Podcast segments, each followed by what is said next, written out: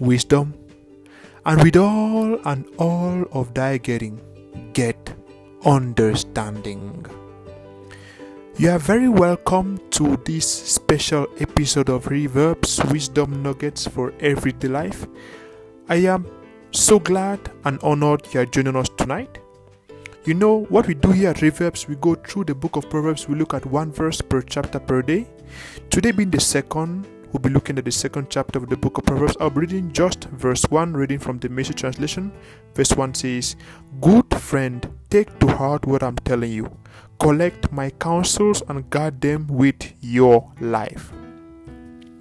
Sometimes we make the mistake to think that anything that God has said He will do, it will just happen whether we do something or we don't do anything about it.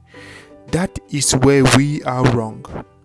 You always have a part to play. I always have a part to play. God is telling us here, my son, my daughter, if you want to succeed, if you want to make it in this life, you have to take to heart what God tells which means that don't just take what God says and say, okay, well, thank God you said this, but take it to heart and prioritize it. Secondly, He says, guard it with your life.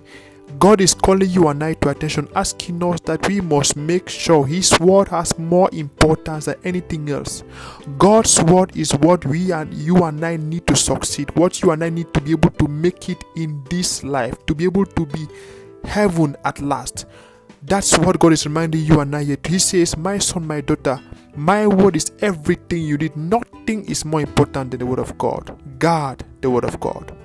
Jesus loves you so much and He is coming back so very soon. Are you ready for His return? As a child of God, you are blessed in everything you do. Stay so blessed. Bye bye.